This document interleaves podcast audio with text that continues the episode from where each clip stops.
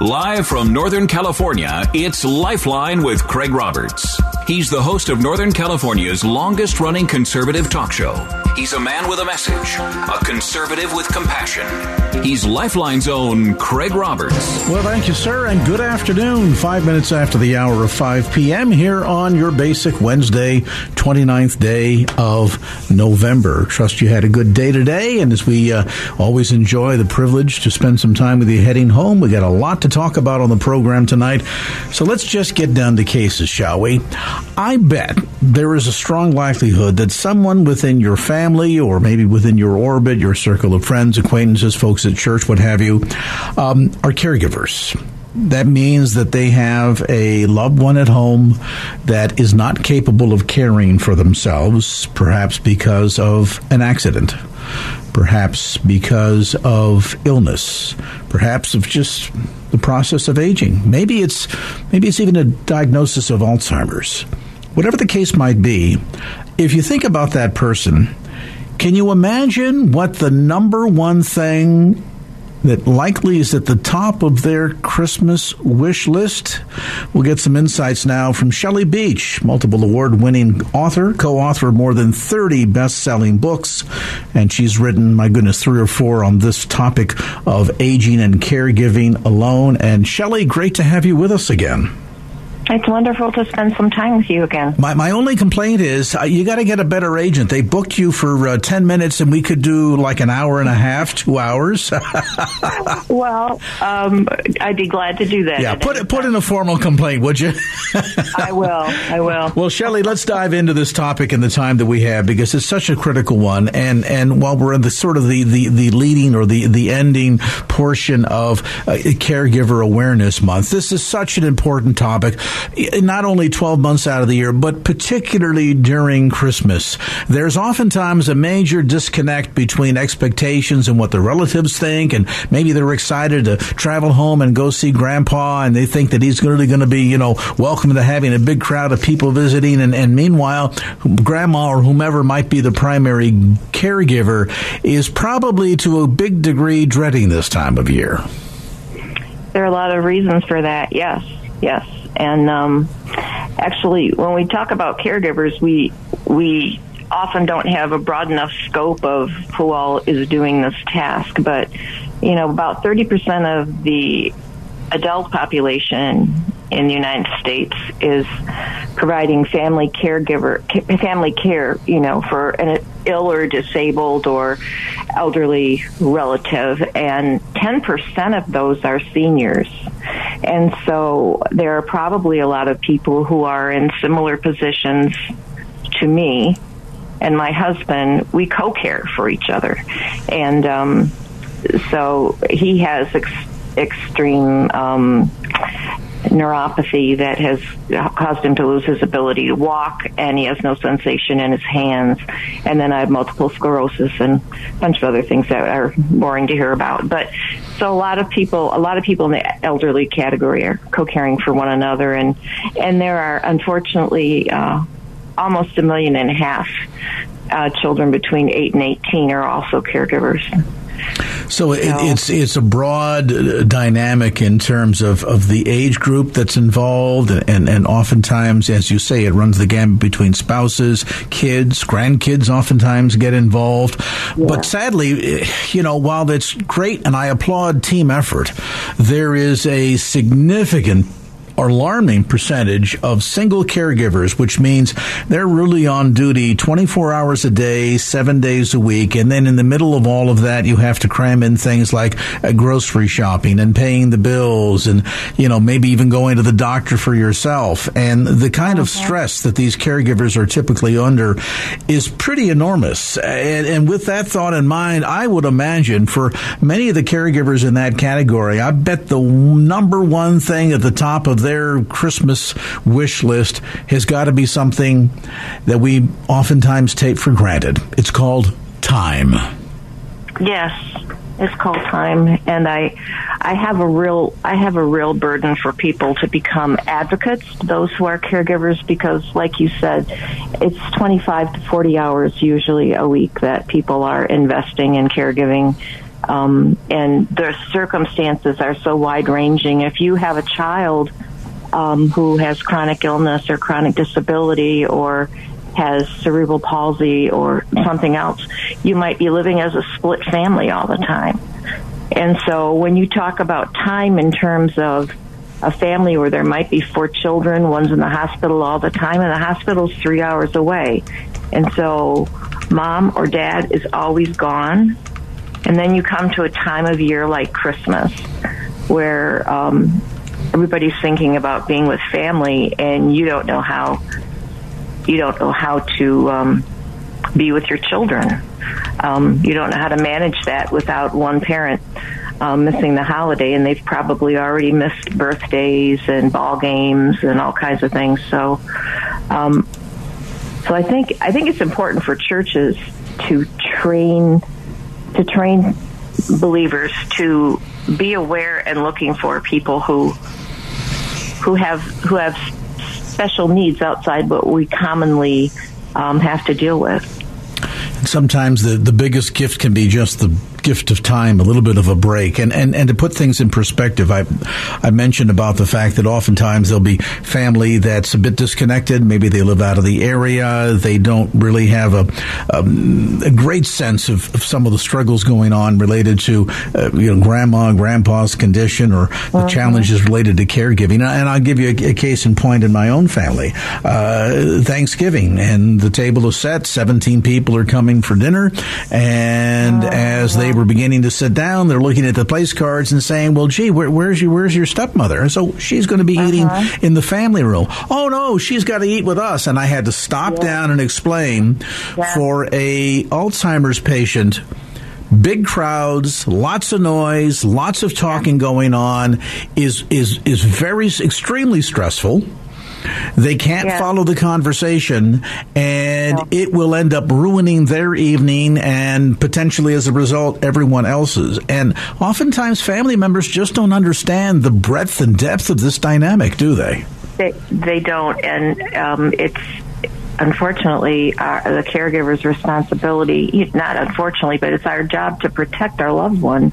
And so we have to set down boundaries sometimes with our family members and they often don't understand them or they think we're acting as though you know we're a better child than, you know we're trying to make it look like we're a better the better child or whatever. And um, you just described a number of complications because people with dementias and also people with brain damage, because I have I had brain surgery years ago and I have a neurological condition. And so I, I cannot go into a into a gymnasium and be part of a basketball game or, you know, anywhere where there's, you know, multiple voices going on at one time or trying to listen at restaurants or the music's playing above you and there are 12 of you around a table. And it can be very dismaying and upsetting to especially older people with Alzheimer's and other dementias. And so I know that that whole issue of tension and stress is really high around the holidays for some caregivers because they know there will be a kind of a tug of war of what goes on. And you described exactly the right situation, Craig. Having your loved one um, eat in a in a quiet room where people are free to go in one or two at a time and talk to them and um, you know, it, it, it lowers that potential stress level enormously. Absolutely, and and you know, we we think that you know, oh well, you know, having company will be good for them, and and there's a great degree to which that is true, but there's also something called overstimulation that can really be mm-hmm. frustrating for them, especially as they're they're trying to follow the conversation, and we're peppering with questions, and we're trying to engage them, and again, mm-hmm. maybe you haven't seen Grandpa in a year's time, and you don't realize how much has really changed changed. And so being sensitive toward a loved one that is in that caregiving possession is so critically important. And, and, and toward that end, as our, our time winds down, uh, Shelley, maybe you can just kind of tick off a shopping list, so to speak, um, in terms of the kinds of challenges that caregivers typically face during this time of the year and how loved ones can help out and ease the burden. Well, it's generally uh, not a a really wonderful holiday time for for caregivers because there are a lot of things. You know, the Christmas isn't going to look like a typical Christmas. And actually, I'm I'm leaving a song that that your listeners can access called um, "It Doesn't Feel Like Christmas This Year" from Music for the Soul. Um, we it's difficult for them to shop it's difficult for them to have decorations. I didn't have a Christmas tree for all the years that my mother lived with us because she would eat the she would eat the ornaments. She would eat anything small.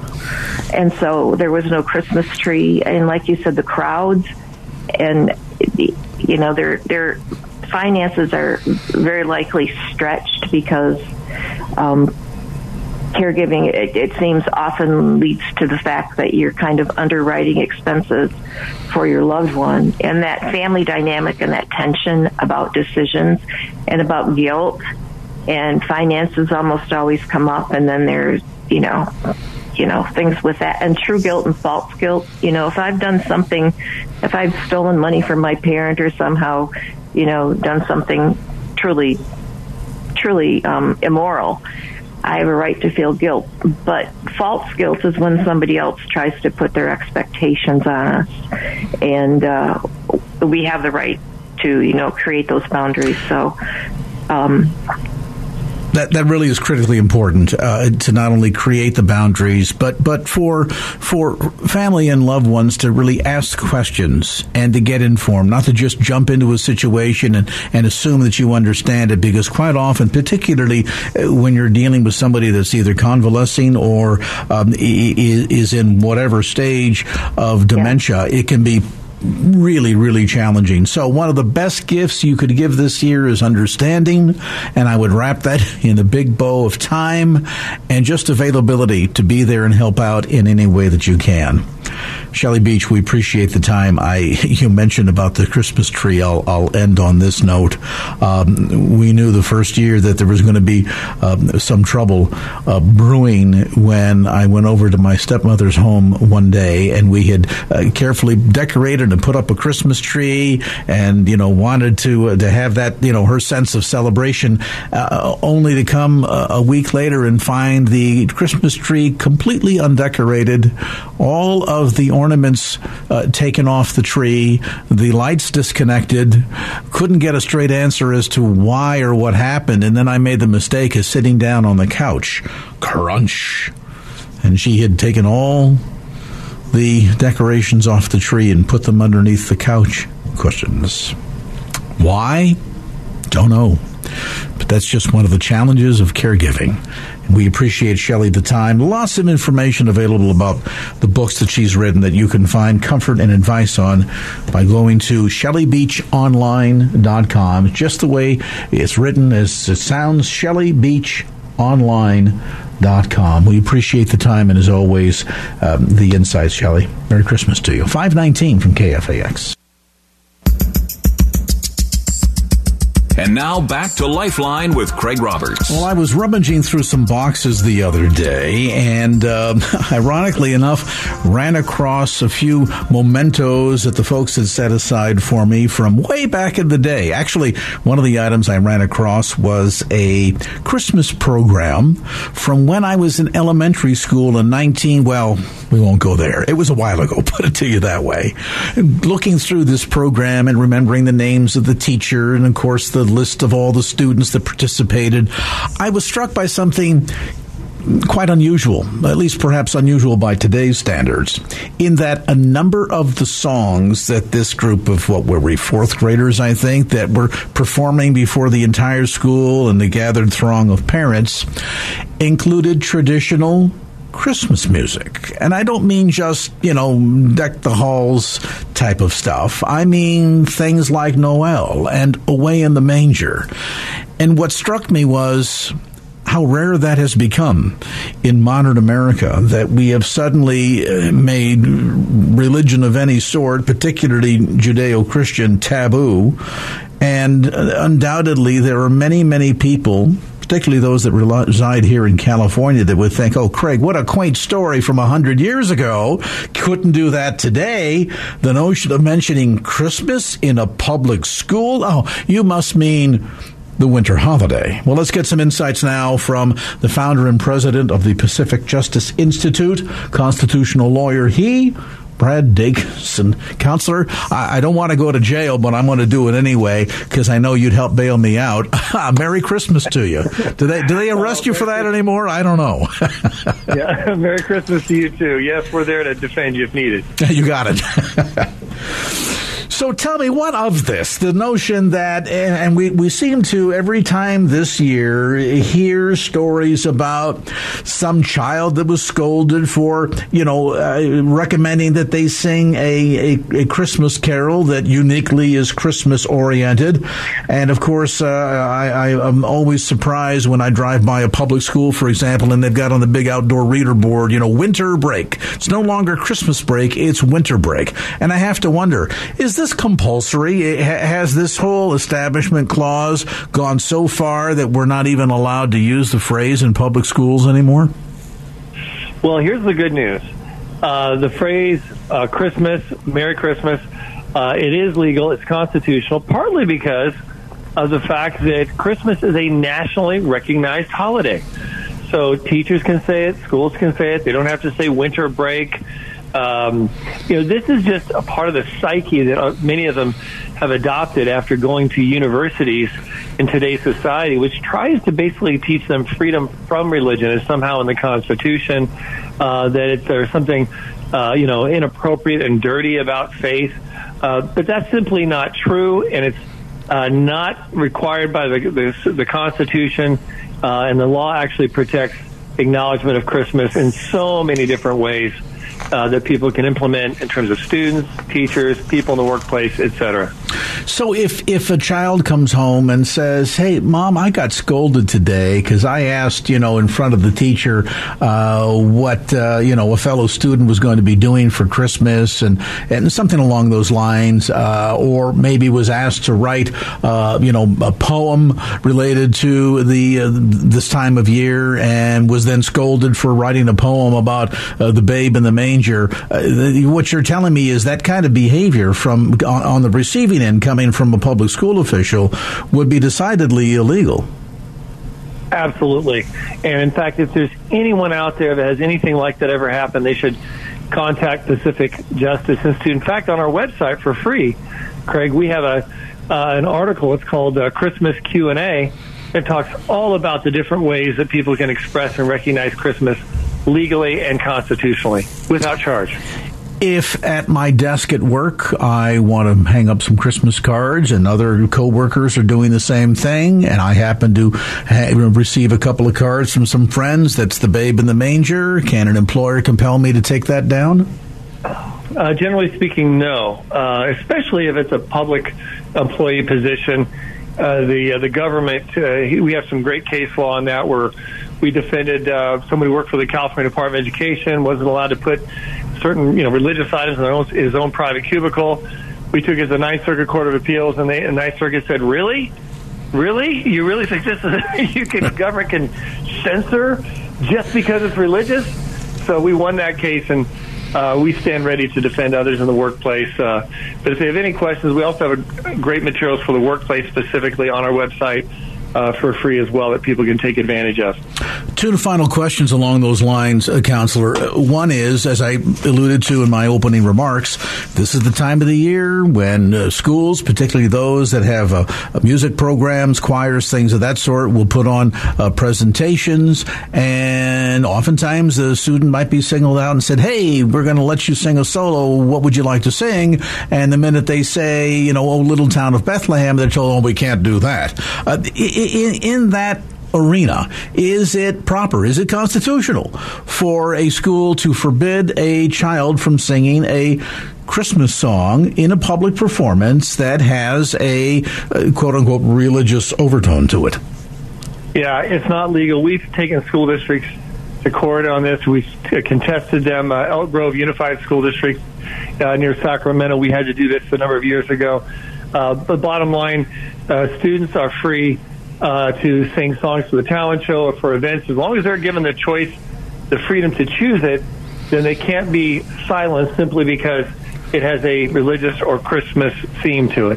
Final question, counselor. Uh, folks hear you every week as they have for my goodness, I'm I'm going to make us both sound old now for for well over probably 25 years on this program, maybe slightly even longer than that, but we won't get too detailed.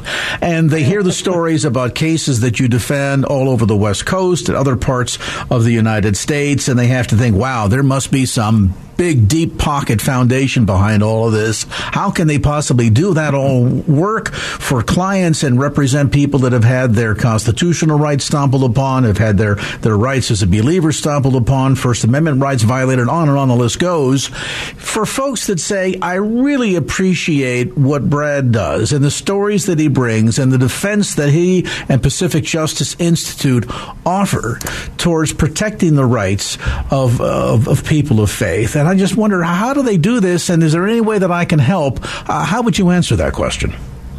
Yes, uh, there is a definite way they can help. And uh, we do it because of support and donations from moms and dads, grandmas and grandpas, a good number of churches. Uh, but they can become a real part of helping us. We have a $500,000 matching grant right now. Up to 500000 can be matched dollar for dollar uh, between now and the end of January. So it's it's a great opportunity for people to take advantage of it. Yeah, even uh, monthly donors will be matched dollars per dollar for a, a whole year, uh, all 12 months. They just go to our website. It's simply pji.org or pacificjustice.org, pacificjustice.org. Wow, and uh, this is a dollar dollar dollar for dollar match right now. So for folks that really, I mean, I think we all recognize the trends that have been taking place in this country, and that it's in many arenas becoming more and more hostile to be a public facing person of faith. Maybe you know of cases of friends that have had their rights trampled upon. Maybe you yourself have experienced and wondered uh, who deals with this. How, how do I find a voice? I mean, I, I you know I, I can't afford to go hire an attorney and go take the school district to court or sue my boss. Well, that's why Pacific Justice Institute is there. They do all this work pro bono, but as Brad Dacus mentions, uh, does take a little bit of uh, gasoline to drive the engine, so to speak. So, uh, as you think about your end of year giving, uh, taking advantage of that $500,000 matching grant, wow, that's pretty special. So, check them out, think about them, and you can get details about giving online at pji.org. That's PJ PJI, think Pacific Justice Institute, PJI.org. Our thanks to Brad Dacus, constitutional lawyer, founder and president of the Pacific Justice Institute, for that update. If I could make it snow for Christmas, I'd lay a blanket of pure white.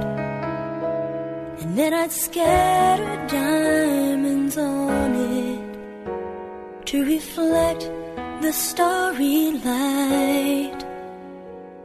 And inside there'd be a fire. Warmth would spread throughout the house. The tree would be a glimmer with memories hung on every bough. And you would be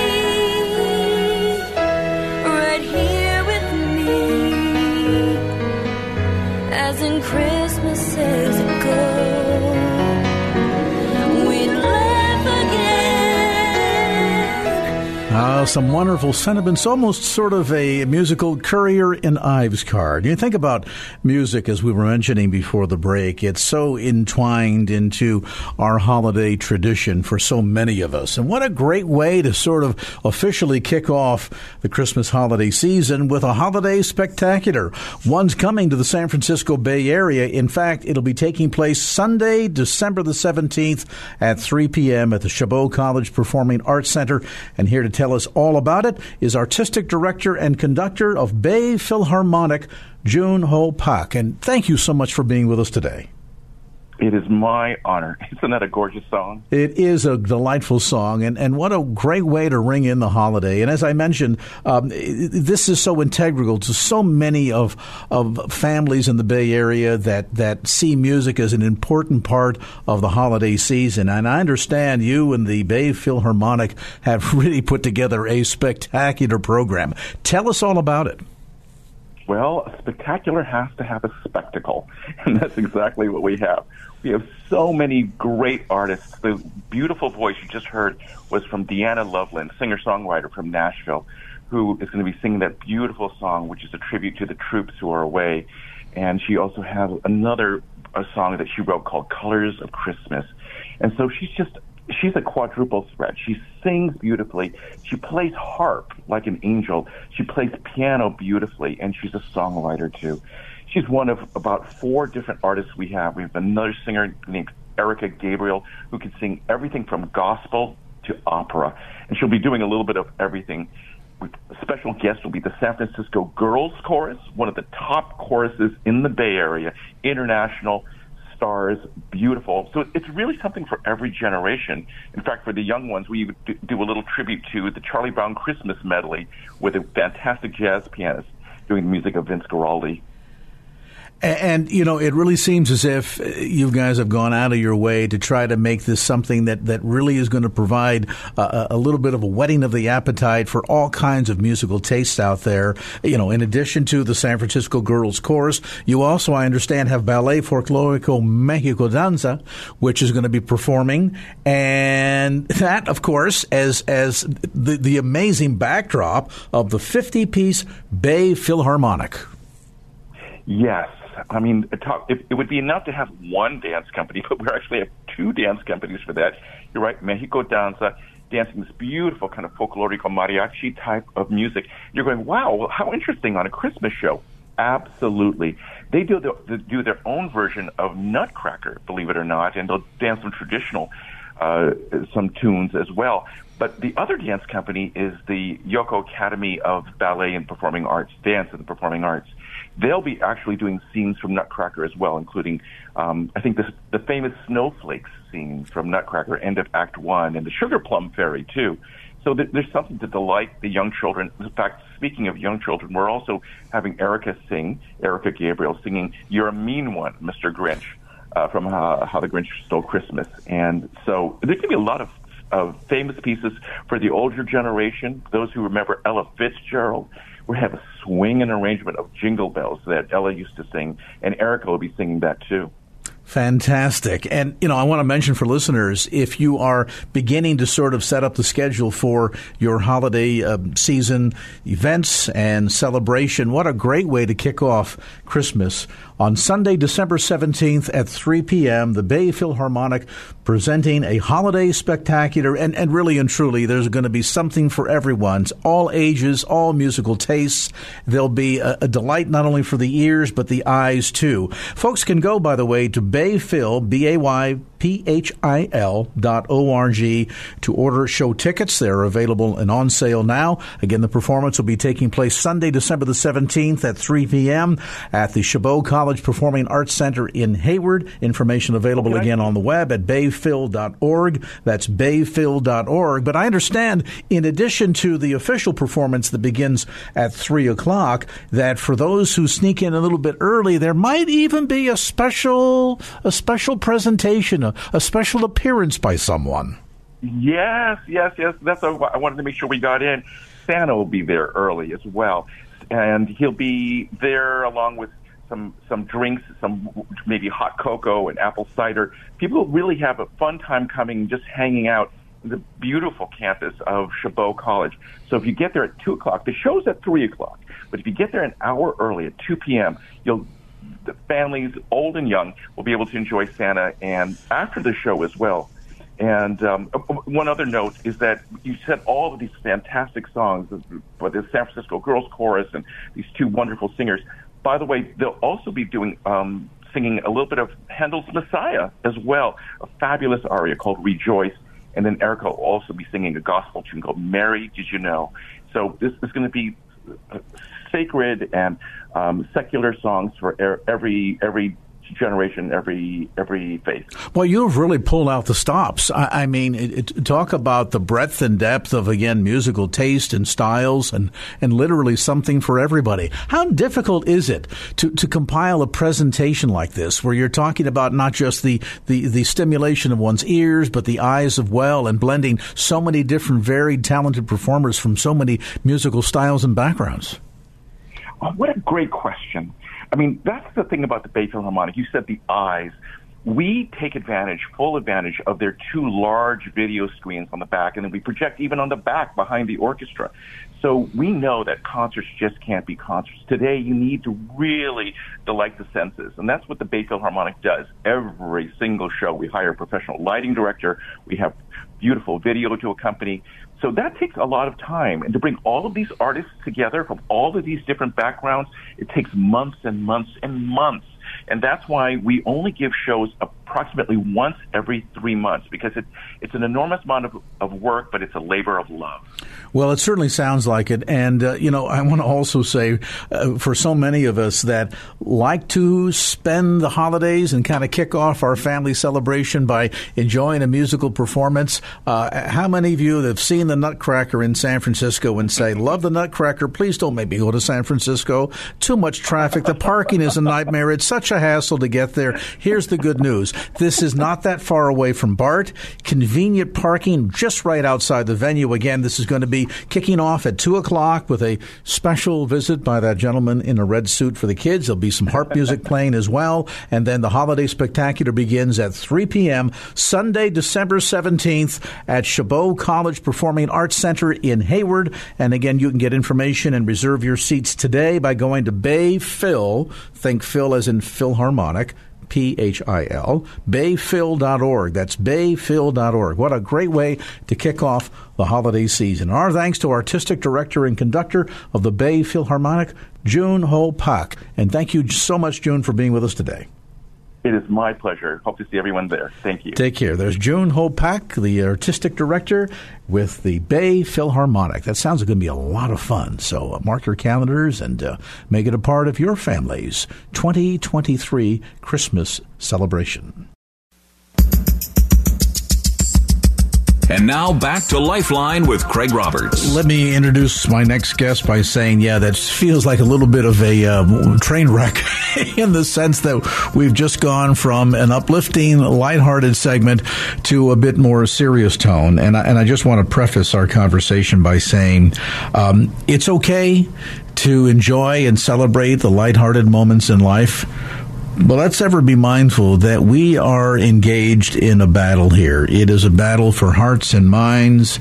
It is a battle for lives. We have been, for example, we've talked several times on this program in recent months about the city of Union City, who who has a program to educate children about the dangers of cannabis while they're trying to move full swing ahead with putting a recreational marijuana store in a residential neighborhood where children play. it shows you the, the disconnect.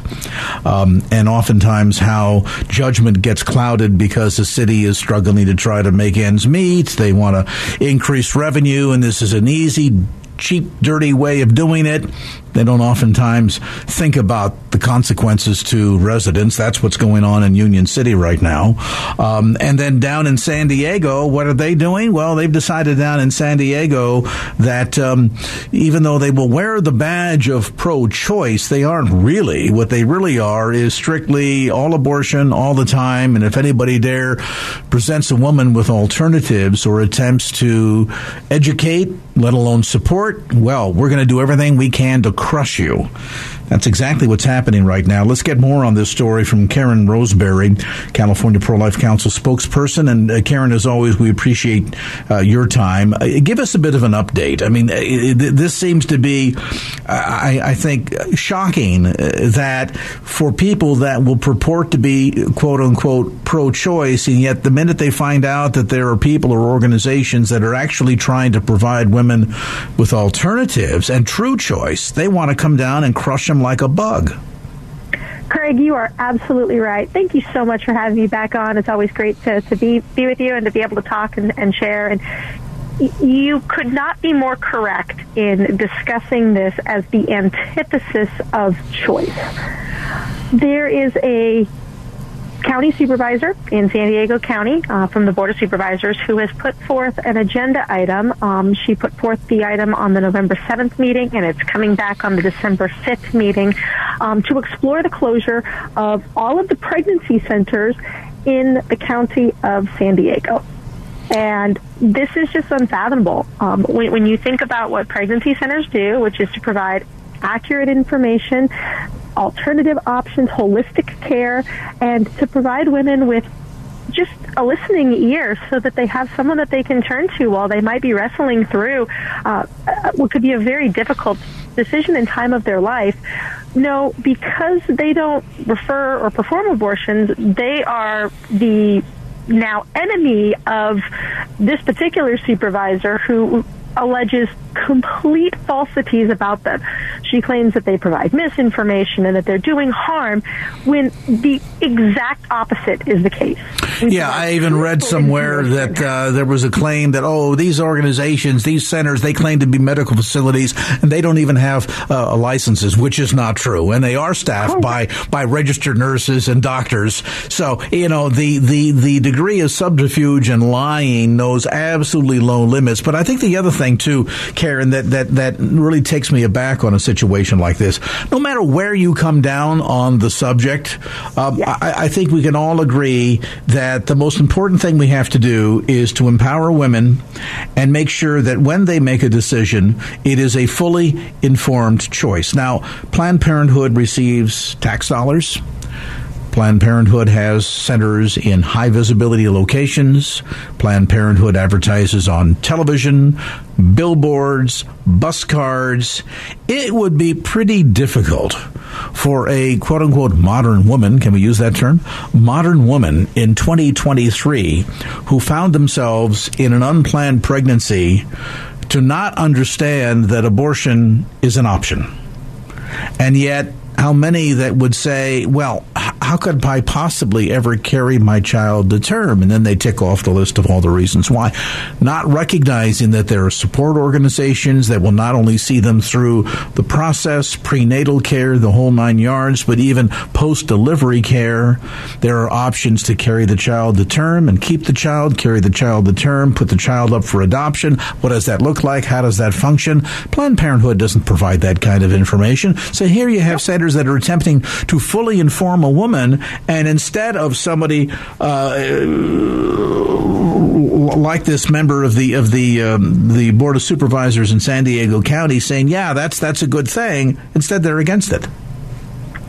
Exactly, it, it is just a complete contradiction and is, is truly oxymoronic in the fact that they claim to be pro-choice, but they deny women the choice of even which clinic they want to go to, uh, which center that they, they want to visit, where they choose to go to get their care and get their information and get the help that they need.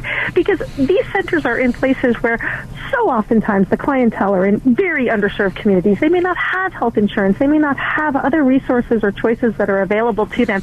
And these clinics provide free care to women that are in great need and that choose to walk through those doors because they want the information that pregnancy centers provide and they may be unsettled about their decision. And they're not ready to go strictly and first forward and you know full speed ahead into a Planned Parenthood. That they want other options, they want other choices, and these you know two board of supervisors right now, you know, are are denying women choice.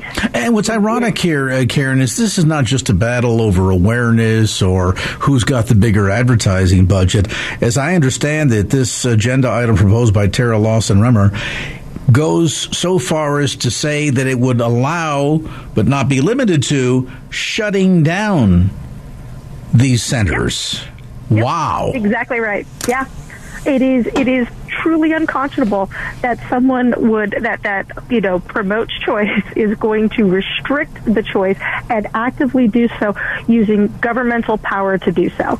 And and that's why I just hope that your listeners that are hearing this will, will call in on that December 5th Board of Supervisors meeting. Uh, we need voices and we need as many people throughout the state to rise up and say this is not what we want. And anyone in, in, in the state of California and even beyond can can oppose this because the real risk is is that this type of agenda, power seeking, abuse of power, really, it has the potential to spread. Um, if it can be done in San Diego County, um, those who have a one-track mind and a one-track agenda are are going to see this as a way uh, to, to just shut down any any options that that women have other than their pro-abortion agenda. Yeah, and clearly that really is driving this. It's it's not about what's in the best interest of women that find themselves in these circumstances. It's not about education. It's not about resources. It's not about empowerment. It's for some reason they just um, they just celebrate abortion on demand under all sense of circumstances at all times. I don't know whether there's kickbacks going on underneath the table. What what the agenda m- might be here that would motivate people to celebrate something like this, uh, it's a difficult time for a woman, and and oftentimes they have to go it alone. They might not have any support. The father may or may not be in the picture, may or may not be supportive, and so there's a woman struggling to try to make a decision. A decision, by the way, that dependent upon how it goes, is an irreversible one. And so, to deprive a woman of the right to be able to get access to complete and detailed information, so she knows the totality of her options, well, Planned Parenthood doesn't make any money money when they say carry the child to term. And at the end of the day, for the abortion provider, that's what, what it's all about. Uh, yeah. it, it is it is it is almost singularly about money. If you don't think abortion is yep. big money business, it is. Um, and I and I think Karen, at the end of the day, you're right. We need to stand up and and and and counter these kinds of attacks because that's what really what they are. Yes. Absolutely. You're completely right. They, they are profit seeking, you know, pursuits that are going on. And I agree with you. If you follow that money, watch where Planned Parenthood provides dollars to politicians that are supporting this. And it is a vicious circle of one entity who profits oftentimes off of tax dollars, hurting women, and then provides contributions to political action campaigns for those same individuals who then grease the rails and wheels for them to continue their profiteering against women in vulnerable positions. It's disgusting. It is. Karen Roseberry, California Pro Life Council spokesperson. We appreciate the insights. Information, by the way, on these and similar stories at californiaprolife.org. That's californiaprolife.org.